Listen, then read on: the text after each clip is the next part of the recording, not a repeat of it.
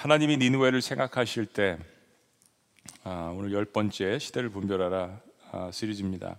여러분들 이런 생각을 어, 진지하게 해보신 적이 있나요? 그러니까 하나님께서는 어, 아직 하나님을 모르는 영혼들에 대해서 어떤 마음을 갖고 계실까? 꼭 블레싱 기간만이 아니라 평상시 깊이 그런 생각을 하나님 아버지의 마음을 어, 생각을 해보셨나요? 어, 물론 뭐 우리가 잘 이렇게 습관적으로 대답하듯이 불쌍히 여기실 거라는 생각, 그죠? 그럼 이런 생각은 어떠세요? 이런 질문은 하나님 아버지께서는 악한 사람들에 대해서는 어떻게 생각하실까?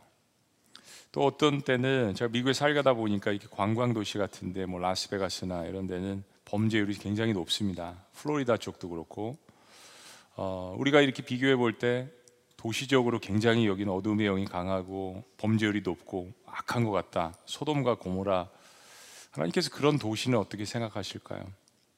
악에 거하는 사람들에 대한 생각. 우리는 당연히 하나님께서 거룩하시고 공의의 하나님이시기 때문에 빨리 불의 심판을 아, 내리실 것이라고 이렇게 생각을 많이 하죠.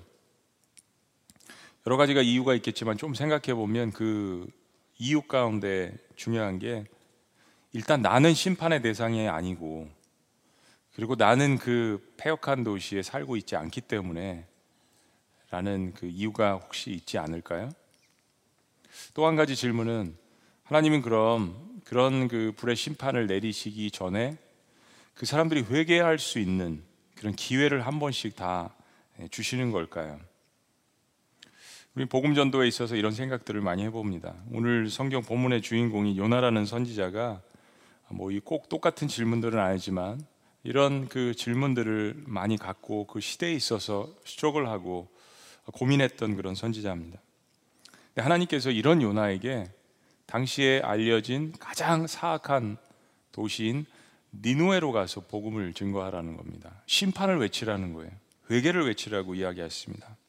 그것에 죄가 가득 찼고 죄가 관영하기 때문에 가서 선지자 역할을 감당하라고 하시는 거예요. 근데 요나는 이 명령이 너무너무 싫었습니다. 그냥 싫은 정도가 아닙니다. 여러분 요나서를 아시는 분들은 아시겠지만요.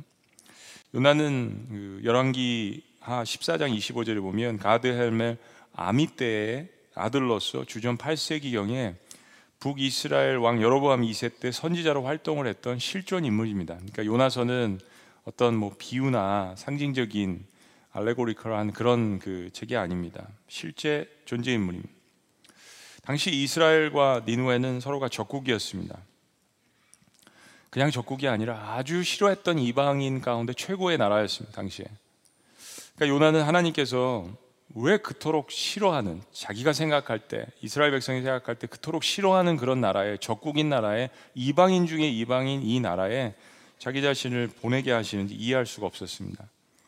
니누에는 한 14세기 경에 이렇게 나라가 형성이 되고 9세기경 정도에는 한 850년 정도 경에는 이미 메소포타미아 지도에 보시는 북부 지역을 다 점령을 하고 세를 확장을 하고 중동의 강자로서 패권을 아, 이미 굳건하게 유지하는 그런 그 나라였습니다. 아수르 제국이 그 이후에 일어난 바벨론 그리고 메세와 바다가 합쳐서 페르시아 그리고 이제 그리스 제국이 오고 로마 시대가 오는데 이런 강대한 제국들 중에서 어, 악명이 높았습니다. 그 이유 중에 하나는 다른 제국들은 그래도 전쟁을 하고 사람도 죽이긴 하지만 포로로 잡고 회유 정책을 쓰고 문화 정책도 써서 자치권도 주고 동화하기도 하는데 이 아수르는 공포 정치를 썼습니다. 전쟁을 해서 사람들을 참혹하게 죽이고 고문도 하고 그래서 이런 공포를 통하여서 어, 영토를 넓혀가고 다른 민족들에게 순종을 하게 했던 아주 그런 잔인한 민족이었습니다. 결국 어, 주전 722년에 이 아수르에 의해서 북이스라엘이 멸망하지 않습니까? 그러니까 니누에라는 선지자는 이런 일이 있기 전에 자신의 나라가 멸망하기 전에 몇십 년 전에 활동을 했던 선지자입니다. 아수르의 이런 잔인함, 아, 그리고 이방신을 섬기고 인신 제사를 드리고 도덕적으로 타락한 이런 모습에 대해서 당연히 선지자로서 분노할 수밖에 없죠. 그런 민족이라면 하나님께서 지금 마땅히 하늘에서 징벌을 내리셔서 싹 쓸어버리셔야 옳을 텐데 하나님은 왜 이런 말도 안 되는 곳에 이스라엘에서 니누에가 굉장히 멉니다. 북동쪽에 떨어져 있는 여기까지 가게 하셔서 왜 그들을 회개케 하시는 뭐 그건 생각은 안 했지만 그 심판을 외치라고 하실까라고 참 투덜댔습니다. 그래서 요나가 지금까지 성경의 위대한 선지자들이 순종했던 것과 달리 하나님 앞에 불순종하기로 작정을 합니다. 요나는 실천도 잘하는 선지자였습니다. 하나님께서 살아계신 것을 분명히 믿었는데 요나는 하나님이 가라고 하시는 니느웨와 정반대인 다시스를 향해서 나아갑니다. 요파 쪽으로 가서 항구에서 배를 타고 다시스로 가는데 이 다시스는 지금의 스페인의 남부 쪽에 있습니다. 어, 이스라엘에서 다시스까지의 거리가 무려 3,200km입니다. 뭐 서울에서 부산이 한 500km 정도 생각하니까 무려 6배가 넘는 이 거리를 그 당시에 노를 젓는 배로서 가게 된 것입니다. 글쎄요, 정말 요나 마음속에는 하나님의 명령을 싫어했고 니느웨를 싫어한 이것을 우리가 알 수 있습니다. 요나의 마음속에 그렇게 멀리 도망가면 하나님이 찾지 못하실 거야 이런 마음을 가졌는지요? 아니면 정말 그냥 속된 말로 미친 척하고 반대로 도망을 가는지 모르겠습니다. 근데 문제가 생겼습니다. 요나가 타고 가던 그 배가 지중해를 이제 통과를 하는데 엄청난 풍랑이 몰아닥친 것입니다. 사람들이 배에서 그들의 생명과도 같은 그러한 식량을 배에다 버리기 시작합니다. 배가 가라앉지 않기 위해서 모든 가능한 물건들을 배에서 다 던지기 시작했습니다. 그런데도 그 심각한 와중에 생명이 위협한, 위협한 그런 가운데 요나는 배 밑에서 쿨쿨 잠을 자고 있었습니다. 정말 이렇게 속이 편한 사람이 있을까요? 사람들은 각각 자기가 믿는 모든 신들에게 막 살려달라고 비는 판에 요나는 뱃속 밑에서 잠을 자고 있었습니다. 지금 이 불순종의 극치를 지금 보여주고 있는 것입니다. 선장이 잠을 자는 요나를 깨웠습니다. 그리고 당신이 믿는 하나님에게 우리도 구해달라고 기도하라. 모든 사람들이 지금 각각 자기 신에게 기도를 하고 있다. 그리고 사람들이 요나에게 아, 무슨 이유 때문에 지금 이런 일이 임했는지를 아, 묻게 됩니다. 그 전에 이제 제비를 뽑아가지고 사실 요나가 뽑혔거든요. 사람들이 너무 궁금해서 아, 그 당시에는 뭐 이런 바다에서 풍랑이 일고 그러면 제사도 많이 지냈잖아요. 동물 제사도 드리고 인신 제사도 드리고 바다를 다스리는 신의 노를 잠잠케 해야 된다. 그래서 제비를 뽑았는데 요나가 뽑힌 겁니다. 평상시 같으면 그냥 뭐 거기서 요나를 제사를 드렸을 텐데 이 과정이 참 재미있습니다. 요나에게 묻습니다. 당신은 어디서 왔으며 또 뭐 하는 사람이며 무슨 민족이며 요나가 그 와중에 답변을 하면 나는 히브리 사람이고 이 바다와 산과 육지와 온 세계를 다스리는 그 여호와 하나님을 경외하는 사람입니다. 폭풍 가운데서도 입만 둥둥 떠 있습니다. 거기까지는 그래도 괜찮은데 요나는 자기 때문에 이런 풍랑이 생겼다라는 것을 이야기를 합니다. 사람들이 난리가 났습니다. 어떻게 그런 살아계신 하나님을 신으로 믿으면서 당신의 그 한 사람의 불순종 때문에 우리까지 이렇게 피해를 줄 수 있느냐, 죽음의 위협을 이렇게 우리가 맛보게 할 수 있느냐, 그러면서 우리가 어떻게 하면 살 수 있겠느냐라는 질문을 합니다. 세상 사람들이 죽음의 문턱에서 어, 고난의 한복판에서 진리를 붙들고 싶을 때 하는 질문입니다. What shall we do? 우리가 이 상황 가운데서 어떻게 해야겠습니까? 근데 요나의 대답이 걸작입니다. 살아계신 하나님을 믿으십시오. 뭐 이런 이야기가 아니라 여러분 나를 그냥 들어서 물에 쳐 넣으세요. 그러면 풍랑이 잔잔해질 것입니다. 나 때문에 일어난 일입니다. 아니 뭐 이렇게 대책 없는 하나님의 사람이 있습니까? 이 사람들의 뭐 생명, 이 사람들이 하나님을 믿고 이런 건 관심이 없습니다 지금. 하나님께 잘못했다고 회개할 생각도 안 하고 다시 니, 어, 니누에로 가겠다라는 이야기도 안 하고 적국의 성인 니누에로 가느니 차라리 그냥 바, 바다에 빠져서 죽는 것이 낫겠다라는 정말 하나님 앞에 엄청난 반항심이죠. 성경에 이런 반항심을 보인 하나님의 사람이 또 있을까요? 자, 그런데도 이방신을 섬기는 사람들의 이 태도가 오히려 요나의 생명을 귀하게 여겨서 바로 바닷물에 집어넣지 않고 어떻게든 생명을 살리려고 이 배를 육지 쪽으로 몰아가려고 합니다. 근데 하나님께서 그냥 두시지 않죠. 엄청난 풍랑이 거세지는 것을 보고 결국에는 요나를 바다에 던집니다. 그런데 이방인들이 요나보다 신앙이 더 좋습니다. 이 배에 탄 이방인들이 요나는 기도도 하지 않고 외면하고 반항심을 갖고 있는데 이 이방인들이 하나님 앞에 기도를 합니다. 요나서 1장 14절 말씀. 무리가 여호와께 부르짖어 이르되 여호와여 구하고 구하오니 이 사람의 생명 때문에 우리를 멸망시키지 마옵소서. 무죄한 피를 우리에게 돌리지 마옵소서. 주 여호와께서는 주의 뜻대로 행하심이니다 하고. 어, 정말 성경적이고 시편 기자가 기도하는 것 같아요. 주여 주여 하면서. 그리고 나서 요나를 바다에 던졌습니다.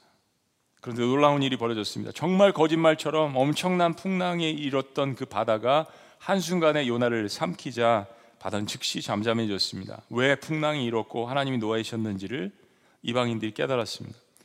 이방인들이 이 기적을 보고 하나님을 두려워하지 않을 수 없습니다. 야, 이거 정말 살아계신 하나님이구나. 거기서 제사를 지내고 서원 기도까지 드렸습니다. 요나의 불순종 덕분에 이방인들이 하나님을 만나게 되는 정말 웃지 못할 코미디가 해프닝이 벌어지게 된 것입니다. 하나님은 요나를 죽이실 마음이 없으셨습니다. 요나를 통해서 무엇인가 교훈 을 주시고자 계획을 하셨다는 것입니다.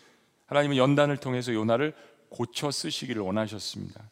우리 옛날 주일학교 때는 뭐 고래가 요나를 삼켰다고 했는데 이제 성경에는 큰 물고기로 나와 있죠. 아마 고래라고 우리가 그렇게 상상을 아, 하게 됩니다.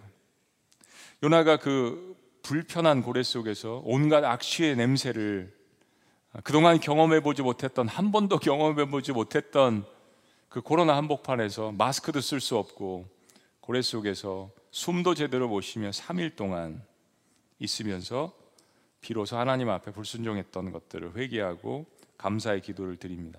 고난이 오니까 어둠과 고통이 지나가니까 요나의 마음 가운데 부드러워진 마음 속에서 변화가 있었습니다. 그리고 그때 요나가 깨달았을 때 큰 물고기가 요나를 토해냈습니다.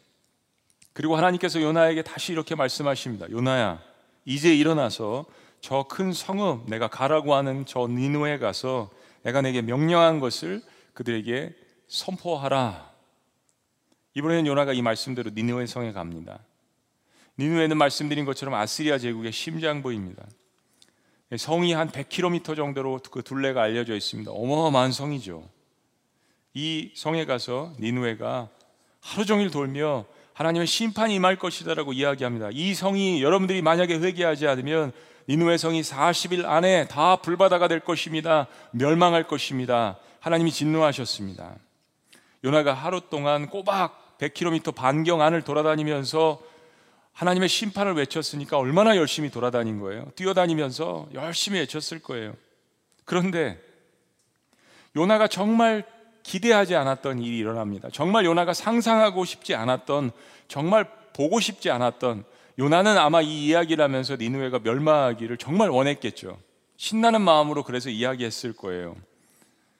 그런데 요나가 원하지 않는 일 벌어졌습니다. 그게 뭐냐면 바로 니누웨 그 악한 백성들이 하나님이 악하다고 하셨던 그 백성들이 너도 나도 요나가 선포한 그 히브리인의 여호와 하나님을 믿고 회개하기 시작한 것입니다. 모든 사람들이 그 요나의 회개라는 메시지를 듣고 마음에 사도행전 말씀처럼 찔림을 받았습니다. 그리고 회개의 자세를 뜻하는 굵은 베옷을 입고 이런 소문이 니누의 성을 다스리는 그 왕에게 전달되었습니다. 근데 여기서도 요나가 원하지 않는 놀라운 일이 벌어졌습니다. 왕도 왕복을 벗고 이방인의 왕이 베옷을 입고 백성과 함께 회개를 선포합니다. 그리고 이렇게 믿을 수 없는 이야기를 합니다. 요나서 3장 7절에서 9절 말씀입니다. 왕과 그의 대신들이 조소를 내려서 니느웨에 선포하여 이르되 사람이나 짐승이나 소떼나 양떼나 아무것도 입에 대지 말지니 곧 먹지도 말 것이요 물도 마시지 말 것이며 자 8절은 어디서도 들어보지 못한 말씀입니다. 사람이든지 짐승이든지 다 굵은 베옷을 입을 것이요 힘써 하나님께 부르짖을 것이며 각기 악한 길과 손으로 행한 강포에서 떠날 것이라. 구절 말씀이요. 다 같이 시작. 하나님이 뜻을 돌이키시고 그 진노를 그치사 우리가 멸망하지 않게 하시리라 그렇지 않을 줄을 누가 알겠느냐 한지라. 아, 여러분, 복음입니다. 이 사람들 마음 가운데 이렇게 하면 하나님께서 그 뜻을 돌이키시고 진노를 돌이키시고 우리가 살아날 수 있지 않을까라는 이야기를 왕이 하면서 짐승에게 배옷을 입혀요. 모든 사람들이 금식을 해요. 절대 금식, 입에 물도 되지 않는 저희들이 이제 블레싱 일주일 남았지만 저희 추수감사할 때 하루에 한 끼씩 하면서 기도했는데 이번에도 일주일 남았는데 하루에 한 끼씩 한 끼 정도씩은 금식할 수 있잖아요. 그 이상도 하실 분은 하시고 그러면서 그 한 영혼을 하나님 앞에 올려드렸으면 좋겠습니다. 이방인들도 하는데 여러분 이스라엘 솔로몬의 통치 이후에 남과 북으로 분단됐는데 북이스라엘에 210년 동안 19명의 왕이 다스렸습니다. 근데 그 210년 동안 19명의 왕 중에 단 한 명도 북이스라엘에서 선한 왕이 나오지 못했습니다. 단 한 번도 이런 회개의 역사가 일어나지 못했던 것을 저희들이 봅니다. 그런 역사를 아는 요나입니다. 이스라엘도 회개를 안 했는데 설마 설마 하나님의 선택받은 우리 조국도 회개를 안 했는데 이런 니누에 정말 하나님께서 가장 악하게 보시는 이 폐역한 니누에가 하나님께로 돌아올 줄로 상상도 안 했고 상상하고 싶지도 않았습니다. 너무 미워하는 나라니까요. 모르죠. 아마 요나의 가족이 아시리아가 영토를 넓히는 과정 가운데 잡혀서 죽었을 수도 있고 종으로 팔려갔을 수도 있고 그런 아픈 사정이 있을 수도 있지 않겠어요? 그런데 니누에 있는 모든 관료, 백성, 왕까지 금식을 하며 동물에게까지 금식과 베옷을 입히라는 이런 선포. 자, 하나님께서 이런 진지한 모습을 보시고 어떻게 반응하셨을까요? 3장 10절은 이렇게 이야기합니다.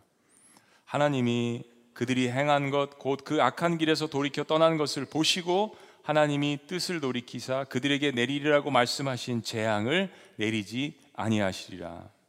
하나님이 니누의 백성들의 회개한 진심을 보시고 하나님의 진노를 거두어 들이셨습니다. 하나님은 한 번 정한 바 뜻을 돌이키시는 분은 아닙니다. 그건 확실합니다. 이건 인간이 이해할 수 있도록 문장으로 인간의 언어로 표현하는 것입니다. 하나님은 이런 사건들을 다 알고 계시죠.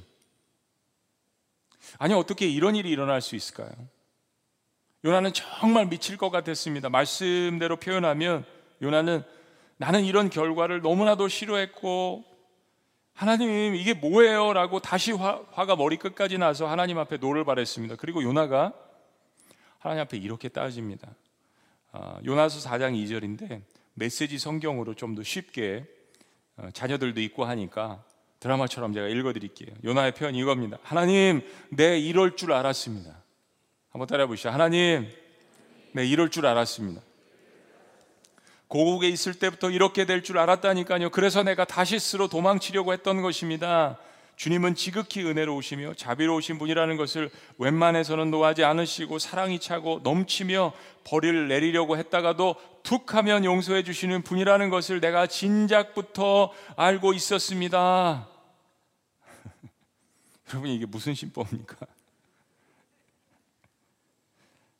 자기가 말씀을 전하면 니누의 백성들이 회개하고 그 이방인들이 회개하면 하나님은 선하신 분이기 때문에 그 이방인들의 더러운 죄도 용서해 주신다라는 것을 믿음의 눈으로 다 보고 알고 있었기 때문에 그래서 정말 싫어서 3200km나 떨어진 다시스로 도망갔다는 이야기입니다. 사랑하는 여러분, 혹시 여러분들 중에서 아직 한 사람에게도 예수님을 증거하지 않은 분들이 계시다면 혹시 그 이유가 내가 그토록 미워하는 시댁, 혹은 내 남편, 내 아내, 혹은 자녀들, 내 주변에 있는 친구들, 혹시 내가 전한 그 복음을 듣고 그 사람들이 회개하고 천국에 갈까봐, 그 남편 천국에서도 만날까봐, 그 아내 천국에서도 만날까봐, 그 인간 천국에서도 그 친구 천국 가면 안 되는데 내가 전한 복음을 믿고 돌이키어서 천국 가면 어떡하지? 이것 때문에 역시 여러분들 복음을 안 전하신 거는 아니죠. 근데 요나는 그랬습니다. 요나는 그랬어요. 무슨 배경이 있는지, 무슨 아픔이 있는지, 사연이 있는지 그토록 싫어했던 거예요. 요나가 여기서 분을 그치지 않습니다. 어떻게 보면 요나는 요나의 이름의 뜻이 비둘기거든요. 비둘기는 평화잖아요. 요나는 분노의 선지자였습니다. 다시 분을 냅니다. 메시지 성경 4장 3절 읽어보면 그러니까 하나님 저들을 죽이시지 않을 거라면 차라리 나를 죽여주세요. 차라리 제가 죽는 게 낫습니다. 전하. 아니, 어떻게 이런 선지자가 다 있을까? 이런 하나님의 사람이 있을까요? 하나님이 질문하십니다. 요나야, 내가 그렇게 화를 내는 이유가 대체 무엇이냐? 내가 그렇게 화를 내는 것이 합당하냐, 옳으냐? 라고 물으십니다. 하나님이 굉장히 차분하세요. 요나서에서는. 요나가 분이 안 풀려서 씩씩거리면서 니느웨 성에서 나와서 도성 동쪽 문으로 나가서 앉습니다. 그리고 나뭇잎을 이렇게 따다가 꺾어서 임시로 중동 햇볕이 얼마나 따가워요. 어, 햇빛 가리개를 만들고 그 그늘 밑에 앉아서 도성에서 이제 무슨 일이 일어날지 좌정하고 계십니다. 그리고 요나가 생각을 하는 거예요. 내가 이렇게 땡깡을 부리는데 하나님께서 나를 죽이시든지 아니면 이 악한 백성 니느웨에 하나님의 심판의 불이 내리든지 어디 두고 보자 팔짱을 끼고 하나님을 지켜보고 있습니다. 요나의 마음 속에 이 아수르에 대한 니느웨에 대한 엄청난 분노와 증오가 자리 잡고 있습니다. 도무지 용서하지 못하는 마음이에요. 이들이 회개한 것을 도대체 받아들일 수가 없는 것입니다. 어떻게 나랑 똑같은 레벨에서 신앙생활을 할 수 있지? 그런데 그때 하나님께서 넓은 잎사귀를 가진 나무 하나를 땅에서 자라게 하십니다. 뜨거운 태양빛으로부터 요나의 얼굴을 싹 가리게 하셨습니다. 요나가 기분이 좋아졌습니다. 하, 이 조울증과 우울증이 같이 있는 사람이에요. 시원한 그늘에 쉬면서 이런 생각을 했습니다. 역시 하나님이셔. 역시 하나님은 이스라엘의 하나님, 믿는 자의 하나님, 선지자의 하나님. 이제 하나님께서 내 간청을 들어주셔서 여기 니누에는 조금 있으면 삽시간의 소돔과 고모라가 될 거야. 나는 그냥 잠이나 자자. 또 쿨쿨 잠을 잡니다. 하나님께서 이튿날 새벽까지 조금씩 어, 벌레를 통해서 그 나뭇잎을 갉아먹게 하셨습니다. 나무들이 시들어 버렸습니다. 그리고 중동의 뜨거운 태양빛이 다시, 다시 요나의 얼굴을 뒤덮습니다. 요나가 너무너무 괴로웠습니다. 뭐 중동의 태양빛에 얼굴 한 5분만 내놓으면 다 익죠. 요나가 화가 머리 끝까지 다시 치밀었습니다. 하나님께서 자신을 가지고 장난을 하시나라는 마음으로 분을 내며 또 이렇게 이야기합니다. 하나님, 차라리 사는 것보다 죽는 것이 낫겠습니다. 전하, 이때가 유익하오니 죽여주시옵소서. 정말 변덕이 죽 끓는 사람입니다. 하나님이 어제 한 것과 비슷한 질문을 또 하십니다. 요나야, 내가 이렇게 시든 박넝쿨을 가지고 화를 내는 것이 합당하냐? 박넝쿨. 요나가 대꾸합니다. 옳다마다요, 하나님. 내가 이것 때문에 화를 내어서 죽기까지 할지라도 옳습니다. 그냥 무조건 자기 주장, 자기 합리화, 그러니까 자기가 판단하는 것이 모든 하나님의 뜻이에요. 그런데 하나님이 내 뜻이 아니다라고 이야기하는데 하나님 앞에서도 자기가 옳대요. 하나님이 살아계신 거 다 알고 성경도 달달달달 외우고 선지자입니다. 그런데도 하나님 앞에서 자기 주장이 옳대요. 여러분 이런 사람을 보셨나요? 요, 나. 그때 하나님께서 요 나에게, 저에게, 그리고 혹시 여러분들에게 너무나도 중요한 교훈을 하나 던져 주십니다. 우리 모두가 이 시대에 들어야 될 하나님의 말씀인 것 같습니다. 4장 10절과 11절 말씀입니다. 여호와께서 이르시되 내가 수고도 아니하였고 재배도 아니하였고 하룻밤에 났다가 하룻밤에 말라버린 이 박넝쿨을 아꼈거든. 여러분 박넝쿨이 뭐겠습니까? 공술의 공수고 이 땅에 우리가 아무것도 갖지 않고 빈몸으로 태어났는데 하나님께서 우리에게 주셨던 박넝쿨들 우리의 재산, 이웃, 관계, 가치관, 우리가 누리는 모든 것들, 자연 만물 이 박넝쿨 속에 다 들어있는 것 아니겠어요? 그런데 그런 박넝쿨을 눈에 보이는 그런 모든 것들을 아꼈거든 하물며 한번 따라해 보시죠. 하물며 이 큰 성읍 니누에는 좌우를 분별치 못하는 자는 12만 명이요. 많은 학자들은 이 12만 명이 100km 반경에 사는 어린 자녀들이라고 그렇게 추정을 합니다. 50만 명 이상이 살았을 것이라고 생각을 해요. 가축도 많이 있나니 내가 어찌 아끼지 아니하겠느냐? 네가 그처럼 하룻밤에 난 박넝쿨도 아끼는데 나는 어찌 이 성에 있는 백성들을 아끼지 않겠느냐? 여러분 저희가 집에서 키우는 강아지도 사람보다 아낄 때가 있습니까? 없습니까? 있죠. 강아지는 하루 세끼 다 챙겨주고 병원도 데려가는데 뭐 노숙자들 얼마나 많이 널려져 있어요. 하루 세끼 밥을 못 먹는 사람들이 얼마나 많습니까? 물론 강아지는 하나님이 만드신 선물이라고 했습니다. 저는 강아지 너무 좋아해요. 환경 때문에 목회자기 때문에 지금 키울 수가 없어서 그렇지 때로 강아지가 사람보다 낫더라고요. 그런데요, 그래도 강아지는 사람은 아닙니다. 하나님이 우리 즐거워하라고 주신 거죠. 자동차를 사람 생명보다 소중히 여기는 경우가 있습니까? 자동차는 물건일 뿐입니다. 우리의 삶에서 인간의 존재 가치보다 더 귀하게 여기는 것들, 우상이 될 수 있는 것들입니다. 하나님이 우리더러 레저도 하고 스포츠도 하고 즐기라고 자연만물도 주시고 환경도 주셨지만은 그러나 어느 한 생명보다 소중하다라고 이야기하신 적은 없습니다. 그럼에도 불구하고 우리는 마치 그런 것들이 내 인생에서 박넝쿨처럼 나, 사라질 때 우리의 인생을 구원해 주시고 대신해 줄 것처럼 하나님 앞에 따지고 항변하고 분노합니다. 하나님 그 박넝쿨 왜 가져가셨습니까? 그때 하나님께서 하나님의 백성들이 이렇게 말씀하시는 것입니다. 사랑하는 내 백성들아, 그런 썩어지고 없어질 것도 그렇게 목숨처럼 중요하게 여긴다면, 아니, 목숨보다도 더 중요하게 여긴다면, 왜 내가 가장 중요하게 생각하는 나를 모르고 죽어가는 그 영혼들의 생명은 소중히 여기지 않는 것이냐? 내가 너를 귀하게 여긴 것처럼 너 또한 다른 생명을 귀중히 여길 수는 없느냐라고 하시는 하나님의 이 항변이 구약 성경의 한복판에 북이스라엘 멸망, 멸망 몇십 년 전에 있습니다. 왜 이스라엘 백성들이 멸망했는지를 알 수 있는 대목입니다. 이 경기도의 용인의 성남의 좌우를 분별치 못하는 수백만이 넘는 사람들의 목숨도 내게는 소중하고 죄 없는 가축들도 수없이 많은데 내가 내 마음의 진노를 용서로 바꾸지 못할 까닭이 어디 있느냐?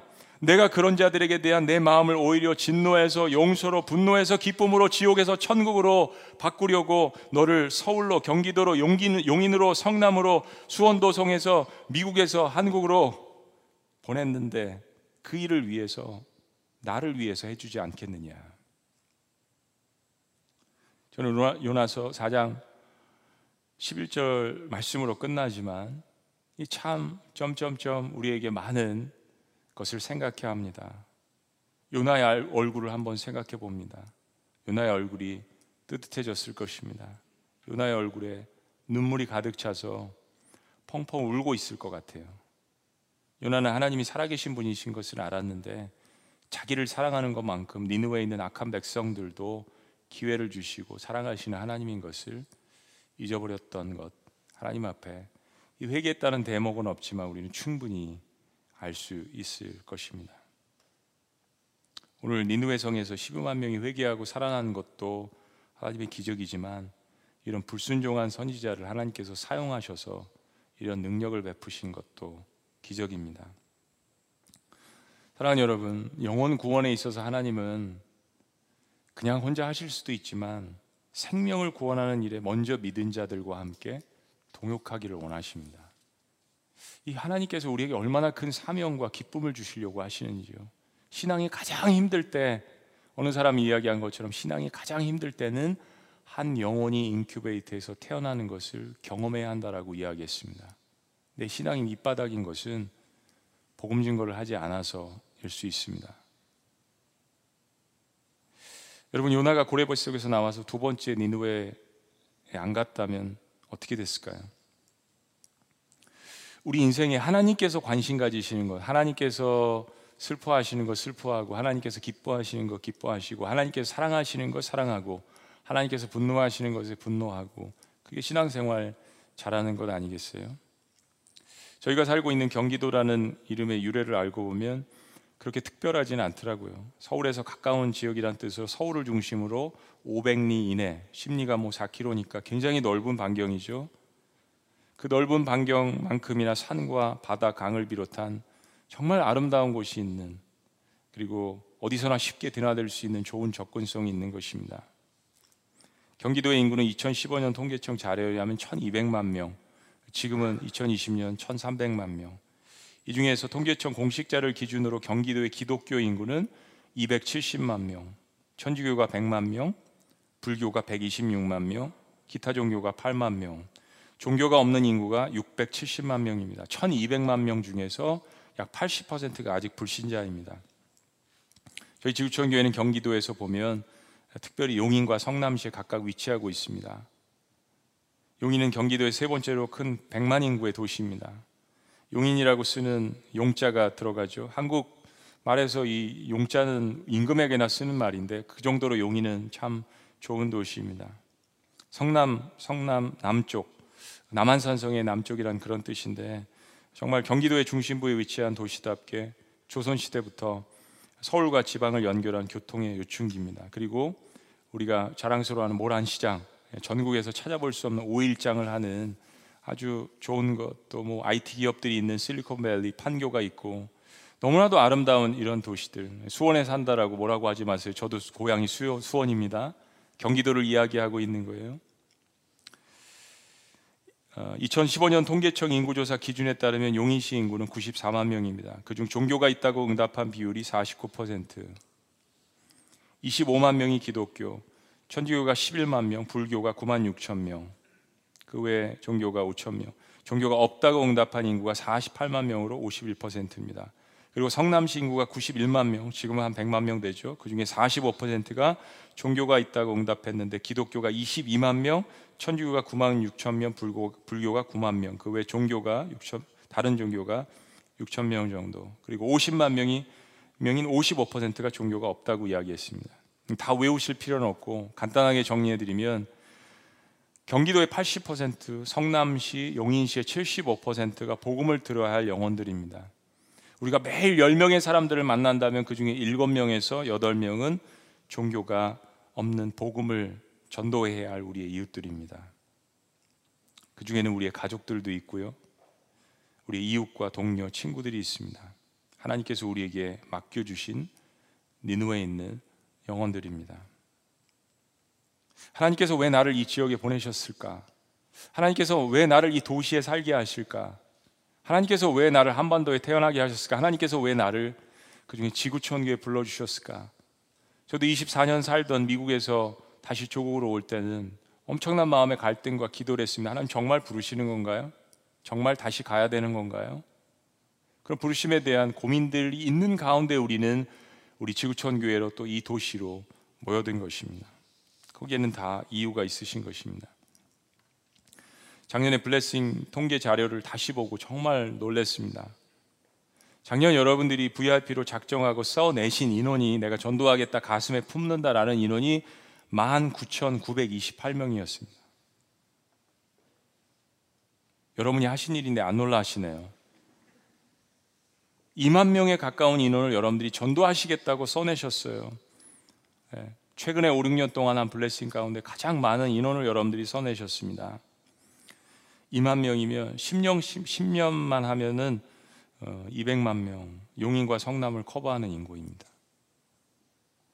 최근 블레싱 집회 가운데 가장 많이 열심히 여러분들이 열심히 해주셨고 그 중에서 현장 출석만 그래도 성공하셔서 데려오신 인원만 3,653명 교회 한번 가보자 하나님 좋으신 분인데 우리 이런 간증이 있다. 그 중에서 예수님 영접하신 인원이 1,736명이었습니다. 그리고 또 TV로 집에서 부모님과 함께 올 수 없는 분들과 함께 예배를 드리셨고요. 여러분 지구촌 교회는 목장 교회와 중보기도의 역사를 통하여서 한 영혼에 대한 큰 관심을 갖고 있는 하나님이 아끼시는 공동체입니다. 교회 본질이며 우린 이 일을 위해서 부르심을 받았습니다. 지금 이 시대는 어느 시대보다도 좌우를 분별치 못하는 사람들이 있습니다. 정치 이야기할 수 있고 경제 이야기할 수 있고 온갖 다른 이야기 세상 사람들처럼 우리도 다 할 수 있고 우리도 분별해야 합니다. 가장 중요한 것은 좌우를 분별치 못하는 수백만의 수십만의 사람들을 우리가 만나고 있다면 우리 하나님의 관점에서 일을 해야 하고 인생에 초점을 맞춰야 하지 않을까요? 제가 8시 때는 간증을 못 했는데 10시부터 아, 또이 말씀을 여러분들에게 증거를 합니다. 어려운 간증이라서 제가 잘 하지 못하는 간증입니다. 2003년에 저는 미국에서 교회를 개척을 했습니다. 개척을 하면서 정말 물불 가리지 않고 이 사람 머리가 노란, 노란색이든 검은색이든 뭐 어떤 뭐 민족이든 상관하지 않고 정말 닥치는 대로 열심히 복음을 증거했던 것 같아요. 때를 얻든지 못 얻든지 복음을 증거하라는 그 하나님의 말씀에 총력을 기울여서 어, 신나게 복음을 증거했습니다. 그러던 중에 어느 한 가정을 만나게 됐는데 아, 그 가정에 믿지 않는 남편을 위해서 아내께서 이야기를 해주시는 거예요. 복음을 증거해 달라고.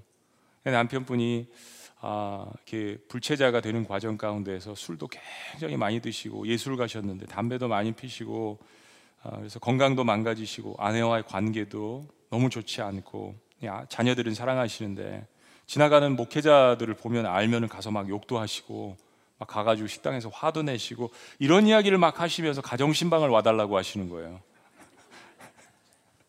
얼마나 마음이 졸이고 기도하면서 갔는지 모르겠습니다. 열심히 기도하며 아파트 문을 두드리고 탁 열었는데 담배 연기가 얼마나 자욱하든지 분위기 자체가 제가, 제가 들어갈 수 있는 분위기가 아니더라. 벌써 압도됐습니다. 들어가서 앉아서 이제 과일 선물을 사가지고 설교 CD를 갖고 앉아서 뭐 인생에 대한 이야기 막 이런 이야기를 막 땀을 뻘뻘 흘리면서 조신조신 성령님께 살려달라고 간구를 하면서 이러다가 한 대 맞는 거 아닌가. 그래서 대화를 이어 나가는데 갑자기 이분이 저한테 화가 나셨는지 영적으로 부딪히셨는지 아내에게 가가지고 아내에게 폭력을 행사하려고 하시는 거예요. 순식간에 벌어진 일이었습니다. 그래서 제가 얼른 달려가서 그래도 30대 중반 때니까 얼른 달려가서 제가 그냥 그분을 꽉 안아드렸습니다.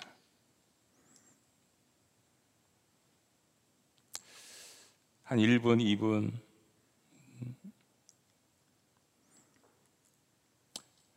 예, 얼마나 시간이 흘렀는지 모르겠지만 이분이 다시 마음에 캄다운을 하시고 자리에 앉으셨습니다. 대화를 이어 나갔습니다. 저를 좋게 보셨던 것 같아요. 그리고 몇 시간을 그 자리에 앉아서 어, 삶에 대해서 신앙에 대한 이야기를 하고 하나님에 대한 이야기를 했습니다. 그리고 제가 설교 CD를 드리고 기도해 드리고 왔습니다. 부부 관계가 좋지 않은 아까 제가 말씀드린 상황들 속에서 여러분이 아마 다 그림 감을 잡으셨을 겁니다. 그리고 저에게 한 일주일 후에 전화를 주셨습니다. 목사님 저 한번 만나 주세요. 목사님 마음에 듭니다. 근데 제가 그때는 논문도 쓰고 교회 개척하고 일도 하고 하루 24시간을 살아도 시간이 모자랐던 때였습니다. 체력도 딸리고 이제 어느 정도 이제 어, 해놨으니까 제가 전화로 격려해드리겠습니다 했습니다. 또 일주일 지났는데 또 전화가 왔어요. 목사님 저 한번 만나 주시죠. 제가 또 전화로 기도해드렸습니다. 그리고 한 달 지났을까요? 불법 체류자시기 때문에 조심하셔야 되는데 경찰에 발각이 됐습니다.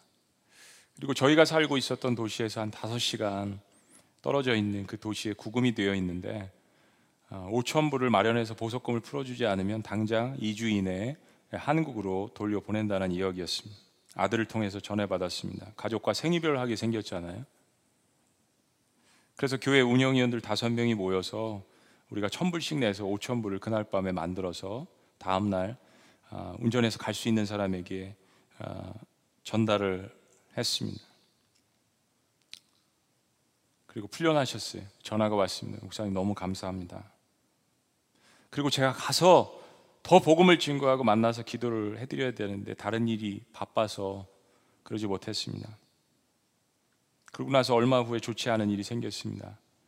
이분이 인생이 괴로우시니까 불법 체류자로 미국에서 한국에서 잘 나가시던 분인데 일도 풀리지 않고 아이들의 미래도 불투명하고 또 술을 마시다가 좋지 않은 사람을 만났는데 이분이 사이코패스예요.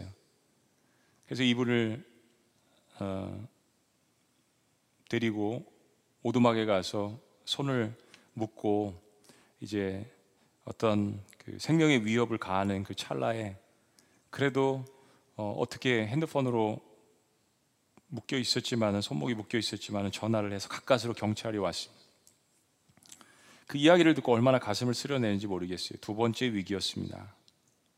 그런데 한 1, 2주 후에 다시 술집에서 술을 드시고 인생이 괴로우니까요. 그리고 나오시다가 교통사고를, 당, 교통사고를 당하셨습니다. 세 번째, 마지막이었죠. 19살의 백인 청년이 역시 술을 먹고 음주운전을 하다가 사고가 났습니다.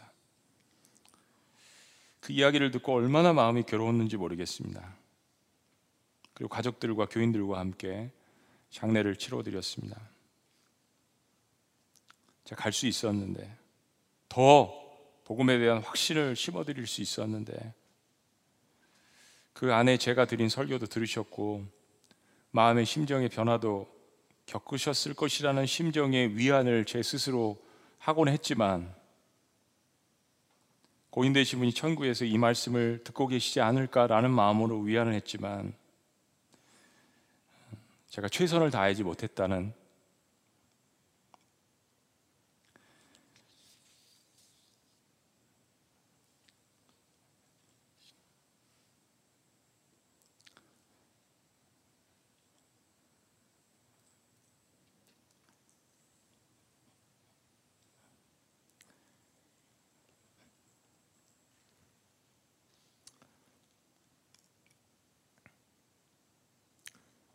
그런 생각이 늘 목회를 할 때마다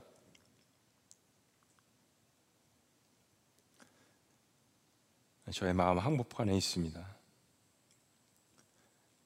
하나님께서 제 평생에 주신 하나의 교훈이 아닌가 생각합니다. 그때 기억을 떠올리면서 바로 제가 요나가 아닌가 시대 하나님의 부르심 앞에 불순종했던 어, 요나 선지자가 아닌가 그런 생각을 하곤 합니다. 전도에서 성공한 이야기도 많고 하지만은 오늘 이야기를 여러분들에게 말씀드리는 것은 사람의 인생이라는 것이 언제 어느 때 어떻게 될지 모르는 그 인생 가운데서 하나님이 우리를 요나처럼 이 시대에 이 도시에 이 한복판에 우리를 보내셨습니다. 좌우를 분별치 못하는 사람들이 살아가는 그런 시대에 우리를 어, 부르셨습니다. 거기에 대해서 우리가 때로 마음을 치고 때로는 분노하고 하나님 앞에 삿대질을 할 때도 있습니다. 심판이 빨리 내려오기를 기도할 때도 있습니다. 그러나 하나님의 본심은 그 영혼들을 불쌍히 여기시는 거죠. 내일 하나님의 심판이 내릴 수도 있지만 그들에게 다시 한번 회개할 수 있는 기회를 주시기 위해서 저와 여러분들을 부르셨습니다. 저는 그것이 지구촌 교회가 이제까지 해온 블레싱이라고 생각합니다. 기도하시겠습니다.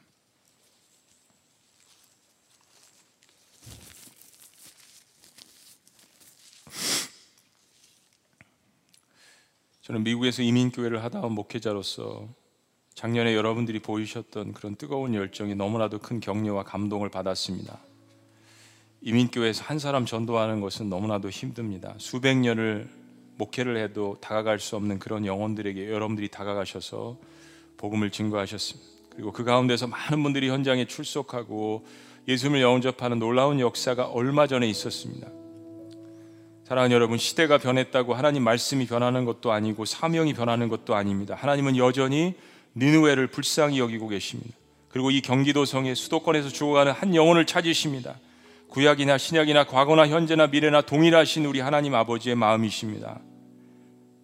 사랑하는 여러분, 그런 마음을 가지고 저희들이 기도할 때 왜 하나님께서 그 영혼의 마음을 열어주시고 주님께로 인도하시지 않겠습니까?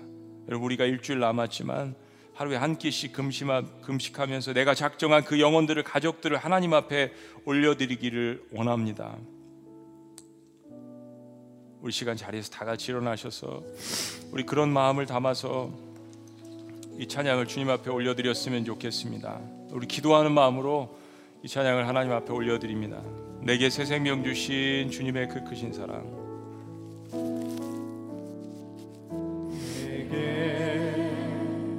새 생명 주신 주님의 그 큰 사랑. 나를 다시 살리신 십자가 그 은혜 내어치 내어치. 다른 삶 살리요 다른 삶 살리요